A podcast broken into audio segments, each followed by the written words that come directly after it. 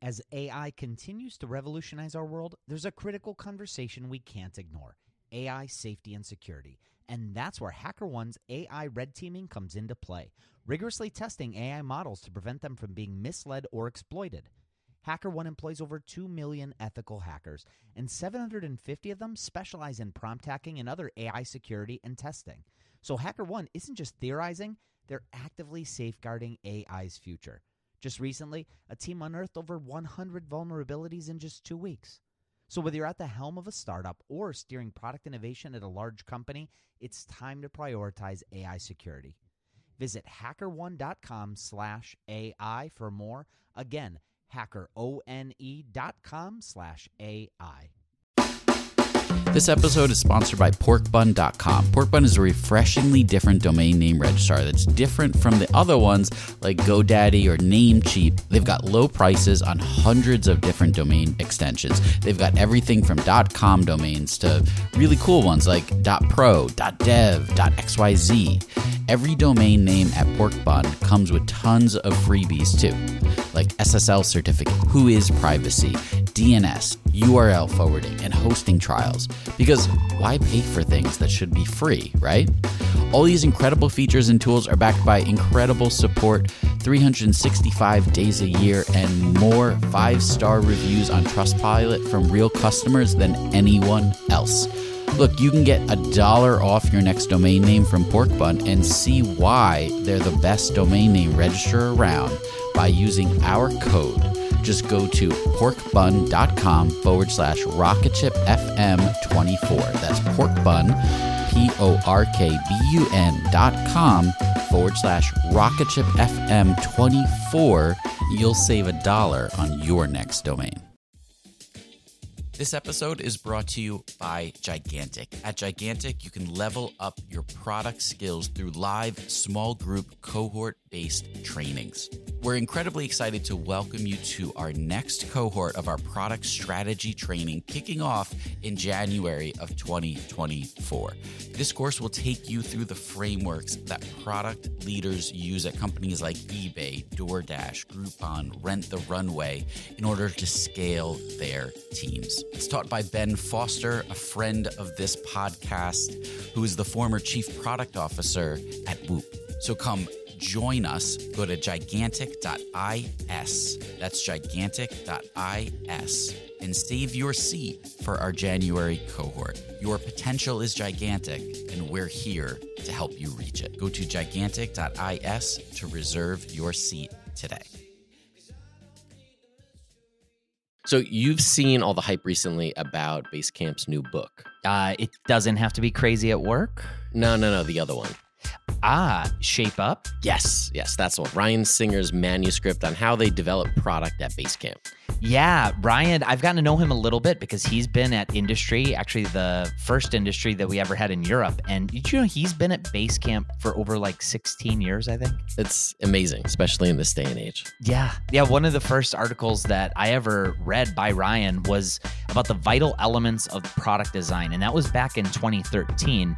Uh, but Shape Up, it's much more thorough and it goes into the product methodology that they actually use at Basecamp. Yeah. And, and in the interview, um, Um, when I was talking to him, Ryan referenced this book, Getting Real, from 2005. And he said that kind of laid the foundation even for, for Shape Up. And that really starts to explain why Shape Up has made such huge waves in the product community because it's really the result of a product team working together for a decade and a half, refining their processes over and over again. And you can still find Getting Real if you're interested. Just Google, you know, Getting Real book. yeah, or just read Shape Up. Yeah, that works too. Welcome to Rocketship.fm. Rocketship FM is produced in partnership with Product Collective. We are your hosts, Michael Sacca. And I'm Mike Belsito. So I got a chance to sit down with Ryan last week and discuss Shape Up. And Ryan's a great guy. Uh, again, I got to know him a little bit in Dublin. Um, and yeah, I mean, it was, I remember he was right in the middle of this big project that they were trying to launch at Basecamp, yet he still made time to come out and spend some time with us um, at industry. And yeah, I mean, hopefully we'll be able to have him back too. Well, he, he seemed a little upset you didn't invite him to Cleveland this year. He, he is always invited. Actually, his colleague Jason will be with us. Uh, so yeah, Jason Fried Hopefully, maybe he could come with Jason. I don't know. I, I guess I got to call him now. I'm kidding. I'm kidding. So, so, what makes Shape Up so powerful, what makes it different than other product management books, Ryan treated the creation of this book like a product itself. Right. I mean, he could have easily recorded their product processes and just left it at that but he didn't he couldn't. He he threw a seminar actually. So eh, after he kind of knew the thesis behind the book he threw a seminar for product managers and then interviewed them about their biggest pain points. Once he found the common threads he then addressed them in his book. Yeah which is brilliant. Yeah. So you might be asking, what is this shape up process that Basecamp uses, and why should I, as a product manager or product leader, why should I care? So, the basic idea of the book is it was actually born out of our observation that so many other software companies around us are struggling. You know, we talk to friends who work at other teams and they talk about projects that never end, feeling like uh, they're just kind of not ever getting anywhere on the product and then just kind of really having morale wear down. And we've been figuring out a better way to work for, I mean, I've been at Basecamp for 16 years now. And it started with just sort of principles that we had that were a little bit different. Um, and we first wrote about those principles in, in, a, in, our book called Getting Real, way back in, I don't know, 2005 or something like that. And uh, we've since grown and uh, we've had to sort of formalize and, and really be able to articulate how it is that we're working um, to actually consistently ship and finish and be able to walk away and kind of celebrate progress on the product on a regular basis. And we kind of came to a point where that was formed enough that it felt like, you know what, maybe maybe we're ready to actually share this now. Um, and and it feels like the industry actually needs it more than ever. You know, everyone is picking up on agile at this point, and it's it's pretty much status quo that people are using agile, and it's just not helping. It, it, it's probably actually gotten worse. You know, uh, the, the pendulum swung a long way from the old waterfall days and it swung in the direction of you know little bites of work two weeks at a time and and but that but that's turned into just kind of wandering around. What does he have against agile? Well sort of working two weeks at a time but you're never actually finishing and arriving and, and getting somewhere Okay. All right. I can understand that. Yeah, same. I, this one it really hits home, right? Two week sprints. You run sprint after sprint. You're always leaving work unfinished at the end, and uh, that's just every product team I've ever worked with. Yeah, but if I remember right, I mean, Basecamp's methodology it's different. There's six weeks of building two weeks of cooling and a lot of upfront planning. So let's start in the middle of the book and we'll work out in both directions. So the first concept that he really covers is betting, um, which is really one of the pillars of their process here. Here's Ryan. Instead of using the, the language of planning, which is about certainty, you know, which is like you know the future and you know what's going to happen, we use the language of betting, which is about risk. And what we bet is six weeks at a time and this is what works for us at our at our current size. And basically we're going to say we're going to give a project to a team and they're going to work uninterruptedly for six weeks. They're going to create their own tasks. They're they're going to be responsible for the, all the details of the execution and they're going to figure out how to do it. And at the end of the six weeks done means it's deployed. Like they're actually going to finish that thing. And um, six weeks is enough time for for a team to actually get something meaningful done and but it's also more than that. We're also thinking about it in terms of not sort of how long is the project going to take but instead of sort of estimating how long the project is going to take we we talk about an appetite. How much time do we actually want to spend on this thing? You know so if we come up with a project that is going to take the whole six weeks or we might come up with a smaller project that we think can be done in, in two weeks it's a question of how much time we actually think it's worth. So he discusses betting but also appetite how much time do we want to spend on this or how much appetite for risk do we have for this? It's an interesting way to flip estimates on their heads. Yeah i mean people are notoriously bad at estimating. And we're also notoriously bad at betting too you're not wrong. I used to live in Vegas, and I can tell you those casinos are not built on people's winnings. No, but I get his point, and I really like the pressure it takes off of product teams to do the estimating, which is always wrong in one direction or the other, and it puts it on the leadership team to determine how much time a solution is actually worth. It helps make a more informed decision and a better decision for the business. Ryan expanded on this idea a bit more as well. If if anything takes longer than the amount of time, the amount of, of appetite that we define for it, then something is wrong. And in, instead of automatically reinvesting, the default is that we're going to say something is wrong with this, and we're going to all assume that it's not going to happen. And and in practice, this happens actually very, very rarely, you know, because the thing is, if you have the attitude that if this doesn't work, it might never happen again, this is sort of our chance, you know, then you take betting more seriously. And if you're taking if you're taking betting more seriously, you're going to have to take shaping more seriously because shaping is how you improve your odds. Wow. So if they don't finish the work after 6 weeks or whatever time they bet on it, they stop working on it and it just goes back into the backlog? I mean, almost, except there's no backlog. It just sits there until someone else wants to champion it. And at the end there, he mentioned shaping. Yeah, well, we might as well go there now. I mean, it's only the name of the book, so I assume it's important. it plays a small role. no, just kidding. Here's Ryan.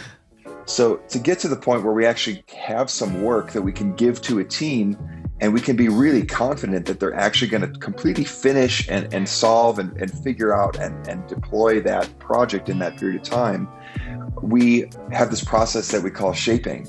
And shaping is the pre work that we do on the work before it's kind of qualified or, or ready to bet on, before it's ready to, to, to commit to and give over to a team and trust that it's going to work. Very often, people define projects either they kind of underspecify the work where it's it's like let's go build a calendar right? And how do you know what build a calendar means? Uh, there's a hundred features that go into a calendar and which which tenth of a calendar are you going to build so that you're actually making progress? You know you could build the ultimate um, schedule aligner for finding out when two people's schedules overlap sort of like a doodle kind of thing. You could go down that road for months and build the ultimate version of that. Or you could build the new ultimate uh, drag and drop interface on a native iPhone app, you know, for dragging events between calendar cells or something like that, you know. So, uh, so we don't want if we underspecify it, then we the team doesn't have enough direction, and and it's certain that that they won't finish. On the other hand, if we overspecify the project and we're too detailed, you know, we can't actually plan all of the tasks in advance. So in the book, we talk about the difference between imagined tasks and discovered tasks. There's a huge difference between the things that you think you have to do going into a project, and then you actually get your hands dirty, you lift the hood, and you get in there and you discover, oh, this is connected to that, and it's not connected to that, and I have to use this API, and if I use this design, I have to move this other thing over there. Like all of a sudden, you find out there's all kinds of work that you have to do that you didn't know you had to do going in you know? And so if we try and just plan the work down to the tiny detail in advance, that's not going to work either because in the first 30 minutes it's going to blow up and we're going to realize that the re- the real project isn't what we thought it was you know what i mean so the so the task when we're shaping work is to is to figure out what's worth doing figure out what our appetite is how much time do we want to spend on this thing and then come up with some kind of a rough solution and define the solution at a level of detail that's not so vague that the team doesn't know where to go, but it's also not so specific that they're getting boxed into the wrong to the wrong details, you know, right away from the start. And we go through some specific techniques that we use to to design at the right level of abstraction. And that that whole process is really about improving our odds on a potential bet. So we want to re- remove as much risk as we can by doing more pre work on the idea and being more confident in the outlines of the idea so that there's some guardrails for the team and some clear boundaries for the team on what they should pursue while still, still giving them a lot of latitude and freedom to actually do the creativity and do the problem solving to, to actually figure it out. Okay, so we're going to be back in just a second with more about Basecamp's shape up process. But first, let's take a quick break here for a word from our sponsors. So far, we've discussed betting and shaping, but how does the full process come together? So, if we look at it kind of the big arc of the thing, we're shaping work, which is kind of transforming a raw idea into something that's more bounded, more actionable, that has better odds of success with more risk removed.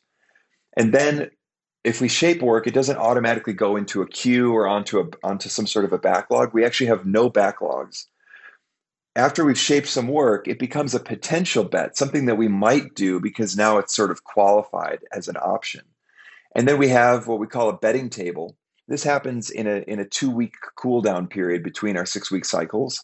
And in the betting table, we have a few uh, of the most senior folks like Jason and David, the two partners at Basecamp, and everybody who um, those of us who are doing the shaping will bring pitches, which is sort of the the presentation of a shaped piece of work will bring pitches to the betting table. And there will only be you know three four five ideas on the table and they're all very considered. They've been brought by somebody so there's context they're timely you know and they've and they've been shaped. So instead of sort of grooming some infinite backlog of stuff that we're never going to do that we're never going to have time for there's a few really well considered timely things on the table that we can look at. And then that's how we decide what goes into the next cycle Okay, this is starting to make sense. So, shaping is the planning process that's done by members of the leadership team during the six weeks that the designers and engineers are building. And that shaping work is then presented to the executive team, and the bets are placed. You could just sort of picture Jason Fried as a craps dealer, sort of taking in the team's bets. Can you really? I mean, I can. All right. Okay. so, shaping and then betting. And then building. And there's a whole section of the book that outlines some of these techniques, but my favorite is how they break down the work as a team. We actually don't assign tasks to teams, we assign projects to teams. So a lot of software companies they have what, what I've been calling the paper shredder. You know, you take a whole project and then somebody splits it out into a bunch of different tasks and assign those into some kind of a sprint or something. And now everybody's working on little disconnected pieces of work that hopefully are supposed to get stitched together again so that it becomes whole, you know?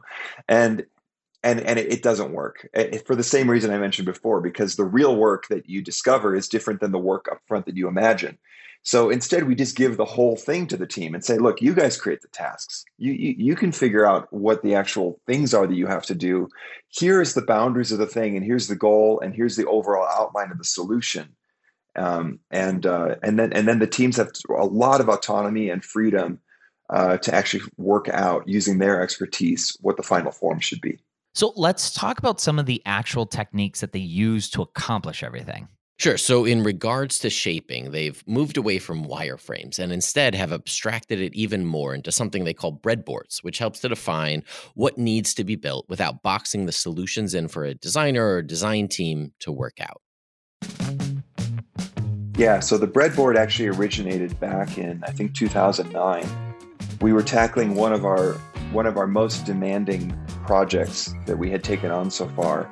At that time, we had uh, four different products: Basecamp, Backpack, Highrise, and Campfire.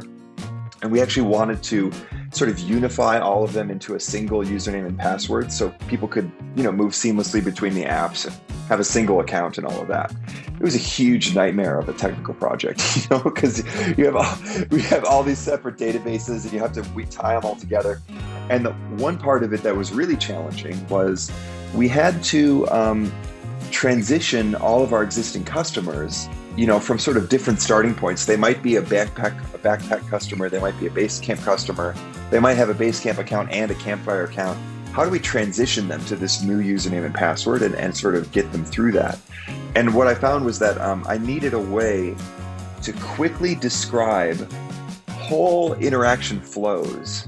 You know, they're going to land here and then they're going to see this, and then there's going to be a button for that, and then that takes them over here, and then they're going to provide this username and password. And if they authenticate okay, then we're going to tell them this, and then we're going to send an email. You know what I mean? Like, how, how do you how do you map all that out? And the thing is that if you if you have to draw wireframes when you're trying to figure out a whole flow of interaction like that, man, that is going to slow you down like crazy, you know? And you, are not going to be kind of in the moment, standing in front of a whiteboard, improvising and, and thinking, oh, how about this? Oh, what about that? Oh, let's try this instead. Or maybe you could go here. You know, this kind of quick, fast, improvisational. This this is this is this is how design starts, you know? And if you if you have to slow down to build a wireframe every time you want to talk through an idea, you you don't get you don't get to cover enough surface area. You don't get to cover enough ground. You know, so um, so I came up with this sort of shorthand. Uh, I think I posted even an, a, a post on our blog about it at the time, and it was just called like a UI shorthand for for for flows or something like that. And um, uh, and w- what I started to learn later on was that this was a technique that I could use kind of anytime I needed to think through what are the key the real core questions of an interface. You know, visual styling is not really the fundamental of an interface. The, the core of an interface is the affordances, you know, the things that you can act with the buttons, the fields, the navigation links, the tabs, those kind of things. How, how do I move around? What are the things that have to be on the screen? What are the things I need to see and what are the things I need to, to be able to, to, to, to press or, or activate or, or click on or whatever? And so um, the breadboard is just that. It's just the the place you're on, and then the affordances you see, and then the connections between them. So it's the real essence of what an interface actually is. And it's extremely fast to just handwrite. And the thing that really surprised me was that as I started to show this to other people, what what what people really latched onto was the fact that when they would draw a wireframe or a mock-up and they gave it to another designer, they would always have to say, look, here's how I designed it, but but don't design it like this. Like like you know like I made it like this, but don't make it like that. Like because because there was there was kind of no other way to express the idea other than to draw it but now you've already drawn it and and and you don't want to box in your designers you know what i mean you you want them to bring their creativity to the problem and and, and you you, you want to leave that latitude for them. So um, what what the thing that's really great about the breadboards and, and i call it a breadboard because it's an analogy to uh, the what's called a breadboard in in electronics prototyping. You know you've got like a little sort of um, uh, circuit board that you can plug um, wires in and out of and you can plug different components in and out of and it's it's not like a finished piece of electronics that has an industrial design and a choice of materials and all of the buttons are, are, are carefully placed, you know, so that it's a beautiful aesthetic whole. It's just kind of the wiring and the guts and the components connected together to see if I press the button, does the light turn on or not, you know? Or if I turn the dial, does the speaker turn down or, or, or whatever it's supposed to do? So it, eh, by analogy, it's the same thing. So what we can do now with a breadboard is is we can we can work through a flow together, um, maybe a couple designers talking, and you've gotten to a place where you've actually figured out what needs to be in the design and what it has to do and whether it's going to be viable, whether it's going to get you from A to B as a process. But you haven't actually boxed yourself or anybody else into a particular two dimensional layout. The button doesn't have to be on the left or on the right or above this or below that, you know. Um, so that's and uh, you know if folks take a look at um, at, at, the examples, you can just go to basecamp.com slash shape up and you'll see in uh, in in the, the, the shaping section um, on finding the the elements. Um, there's a section on breadboarding. You'll see some visual examples there. It's um, it's a great way to to define the interface, but without boxing people in the whole process really works to empower people at all levels to participate in solutions to a problem, allowing them to use their specific talents and really utilize each in a unique way. So many times we design a product process that resembles a factory. And, you know, that's where a lot of these agile methodologies actually come from. I mean, most of the product processes that we deploy today they derive from Toyota's lean manufacturing methodologies that were developed between 1948 and like 1975 and then mastered into the 90s. But this process starts to move away from that product line thinking, which is something we probably need right now as more and more people are feeling increased stress and pressure at work. Now, let's jump over to another important part of the shape up methodology the process for handling tasks and estimates. We don't want to ask people to tell us things that they don't actually know. and very often you don't actually know how long anything is going to take. you know, that's just reality, right? So if if we start from a position where like you, are supposed to report to me how long something's going to take, but but you don't actually know, we're then we're, we're, we're doomed from the beginning. you know what I mean? So um so so we have we have we have a very different approach on this, and this is spelled out in part three of the book on building. There's there's two aspects to the, this. The first thing is what we really ultimately trust as a sign of progress is running software. So, so uh, there's a chapter called "Get One Piece Done," and what the teams do when they first take on the project is uh, it's good to know, by the way, that that when a team takes on projects, if you're used to a sort of agile world where people have tasks and they estimate the tasks and then as soon as the cycle starts they're supposed to pick a task and start working sort of this code this code monkey thing you know? Um, that if that's the task universe in, in, real work you know if you just have to go do something as a side project or you go you want to go um, redo part of your house or something you know work is is more like a wave it kind of gathers you know and it builds up power and then there's a point of sort of maximum power where it's cresting and crashing, and then it recedes again. And if you look inside the six weeks, there's different types of work happening. So the first few days of the cycle, you're not going to see any progress at all. the teams need they need to actually figure out what the heck they're even looking at. You know, so they're they're going through the existing code, they're looking at the existing systems that they have to interoperate with, they're trying to interpret the the the design guidance and figure out what it's going to mean for them. So they're just getting oriented and trying to get their bearings, you know? But then within maybe the first week, we actually expect to see a branch is started in GitHub.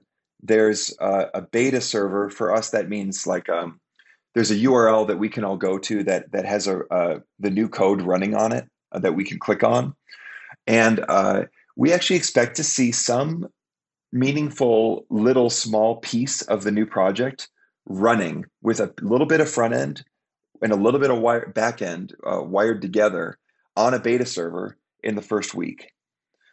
So that's the real measure of progress. And, and the way that they do that is they they identify a little piece of the project where they can they don't have to do the pixel perfect visual design they don't have to have everything perfectly figured out, but the designer can say, look, here's the main affordances. Here's the main things that need to be on the screen and puts them on the screen. And then the, the programmer wires those things up so they actually do something when you click on them. And it's not the whole project, it's just one piece, but it's working. And then if you get one little piece that you can identify separate from everything else where it has both front end and back end, now you've just sh- you've just shrunk the universe of all the problems that you have to deal with in the future. The whole project just got a little bit smaller because the ultimate the ultimate sort of certainty is something that's done you know and, and and now there's less uncertainty because that part of the project is actually working. Look that's that that works. It's done. Versus this other thing that a lot of teams do where it's kind of like they're you know they're sort of designing an ikea set and they're hoping that in the 11th hour it's all going to assemble you know? And and it never it never does. So we're doing the opposite of that. We're assembling to get like a, a, smaller section of it very very early you know? So that's the principle of what we used to call you know getting real in the first book. And and um, it's the notion of scoping off a piece of front end and back end and, and, actually building it and getting it done and then and then picking another one. So in the book we call that um, mapping out scopes. A scope is is a chunk of the work that has front end and back end that you can finish independent of the rest. And you can finish kind of soon. So that's that's the first part is actually showing real progress by building real stuff earlier in, in, in the cycle. Then the other aspect is we do need to be able to to sort of judge how the project is going and and and what's the momentum and kind of how close are we and that sort of a thing. But but we, we, we don't believe in story points. We don't believe in estimates because that's kind of all made up stuff. So what, what do we actually believe in? Well, when when somebody's working on a project whether even a small thing like i need to go design an email template there's a phase where you you know that you can do it you know? You, you know that that like I, I know how to i can design a template. I've done it before. But you don't actually know what to do yet. You don't actually know what it should say. You don't really know what the copy is. Maybe you're not actually sure like where in the code email templates even get generated because you haven't worked on that in a while you know there's so there's a lot of things that you you know that you have to figure out but you're not actually producing work yet because there's a bunch of problem solving you have to do first. And we use this this visual picture of a hill to describe these two phases of work. So if you can kind of picture in your mind like kind of like a like a bell curve shape you know? And the left side of the hill the uphill side it's not it's not the effort of pushing uphill.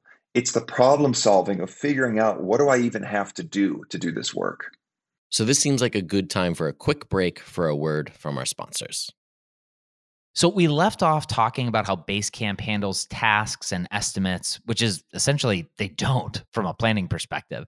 Their teams write up tasks for themselves, but there isn't really a notion of estimates or points beyond estimating what solution could be developed within the time that was bet. So I asked Ryan how they represent this because uh, it's it's not in your classic burn up chart or or you know calculating the points.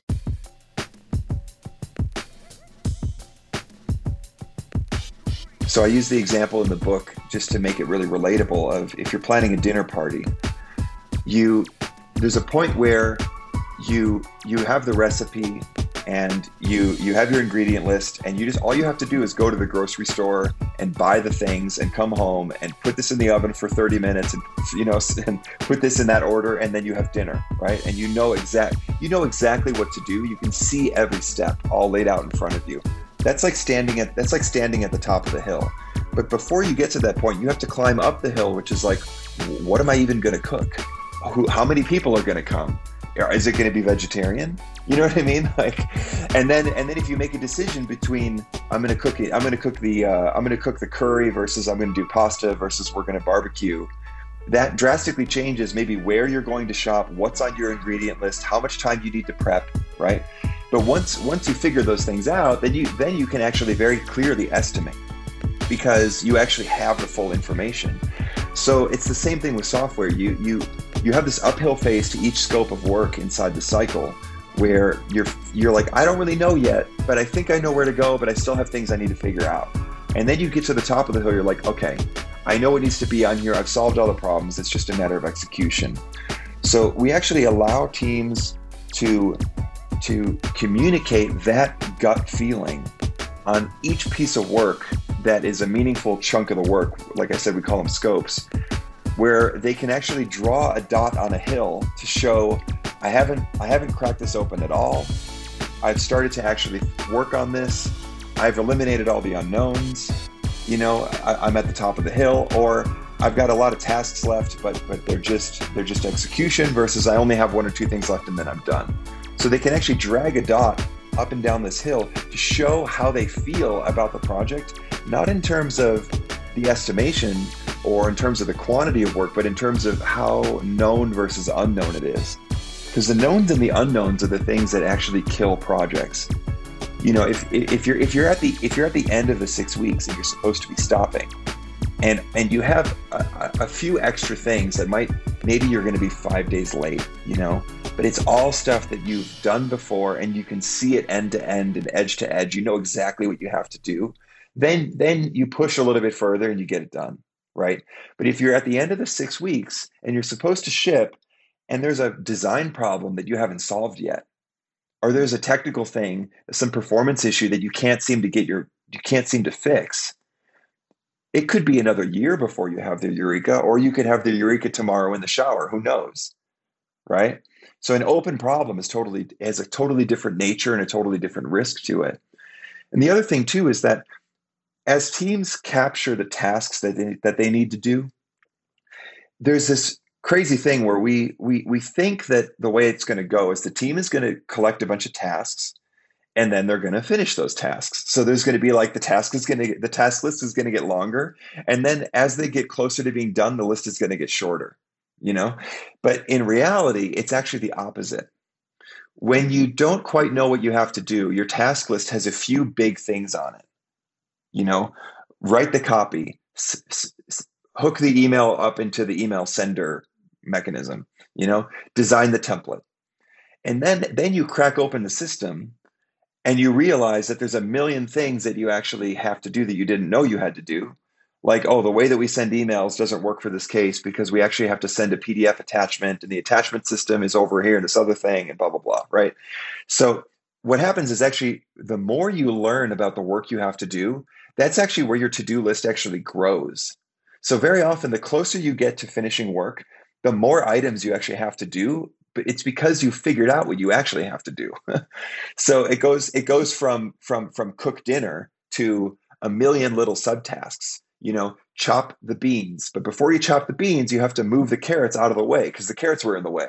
And then, you know what I mean? Like there's these tiny little subtasks that have to happen. So very often, very often the, the to-do list is actually longest when the pro, when the when the work is almost done. Because there's all these little things you figured out you have to do, and then you're just kind of knocking them out. So if, if we if we tried to look at the quantity of work, it's not a, it's not at all an indicator of where we stand. But if we know I, I've got I've got open unsolved problems versus I actually just know what to do, that is a much more reliable indicator of is this thing actually going to get done or not. It's an interesting solution for sure.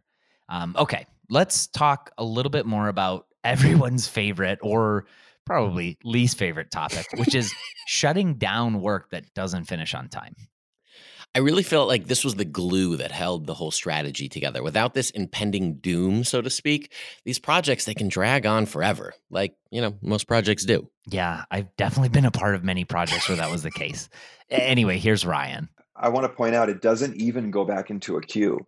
it's it's it's even worse than that. It's a very dire consequence. So uh, we I, in the book I call it the circuit breaker, and it's actually a risk management technique. The notion is that look, if you bet six weeks on something because you think something is worth six weeks of risk, and and then it turns out to take longer than that, it doesn't make any sense at all to spend 12 weeks on something that you bet six weeks on. It's, that's, a, that's a bad deal. It, it, for a bet to be a bet, it needs to meet some basic logical criteria. You know, you need to have a limited controlled downside if you're sitting at a poker table, you choose how many chips you put in. You know, the number of chips that you put in, you don't push some chips forward and then they start multiplying on you. you know what I mean? You you you make a judgment of how much you're willing to risk and then that's the bet that you make, right? But in a lot of software projects, you say we want to spend 6 weeks on this and we want it to ship after 6 weeks or whatever the number is. And then it starts to take 10 weeks and it starts to take 12 weeks and it starts to take 18 weeks. And for some reason, you're still doing it, even though you didn't bet that much time. What is going on there? Doesn't make any sense, right? And there's a certain amount of payoff that we had in mind when we said this thing is worth six weeks of our time right now. But who knows what else has come up in the course of that six weeks? You know, you might be in week three of the six week thing that's getting built, and you might have a, a, crisis come up where there's something customers are starting to tell you about, and you're like, oh man, we have to address that in the next cycle, right? Or you might have the most brilliant idea for the new thing that you're going to do that's a huge opportunity. Like, oh man, that's going to be fantastic. That's definitely the thing we have to do next cycle, right? So, why should that thing, that new thing that you just realized you should do that's important, that's timely, that's contextual, that's based on what's actually going on in the business right now, why should that thing have to wait because the other thing that you only thought was worth six weeks is starting to take 12 weeks? And then if someone thinks that the work that got cut deserves just a little bit more time, they pitch it again to the executive team and take a new bet out on that work. So that's pretty much it. I mean, if, if you want to read the full book, which you should, you should definitely read it. It's a great one. Head on over to basecamp.com slash shape up and you could read through the full process in greater detail. And if you're wondering if this is the right process for you and your team, there's an app for that. Is there really? No, no, just kidding. but there is an email.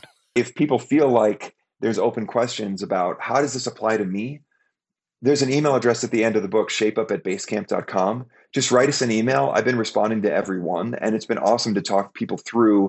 Oh, if you're three people, do this. If you're if you're hundred people, do that. You know, because we have enough sort of feedback from people of different sizes to answer those questions now. So I just want to mention that that that, that people can reach out and do that. That's amazing. I mean, who wouldn't want to take advantage of that opportunity? But next week here on Rocket Ship, we're actually going to dive into the topic of product led growth. Thank you so much for listening to Rocketship.fm. It's your support that keeps the show going. Rocketship.fm is now part of the Podglomerate Network. If you want to learn more about the other shows on the Podglomerate Network, go to thepodglomerate.com. Rocketship.fm is produced in partnership with Product Collective, a community for product people. If you go to productcollective.com, you could check out live video interviews, sign up for our newsletter, be a part of our Slack group with over 6,000 product people. Just check it out at productcollective.com.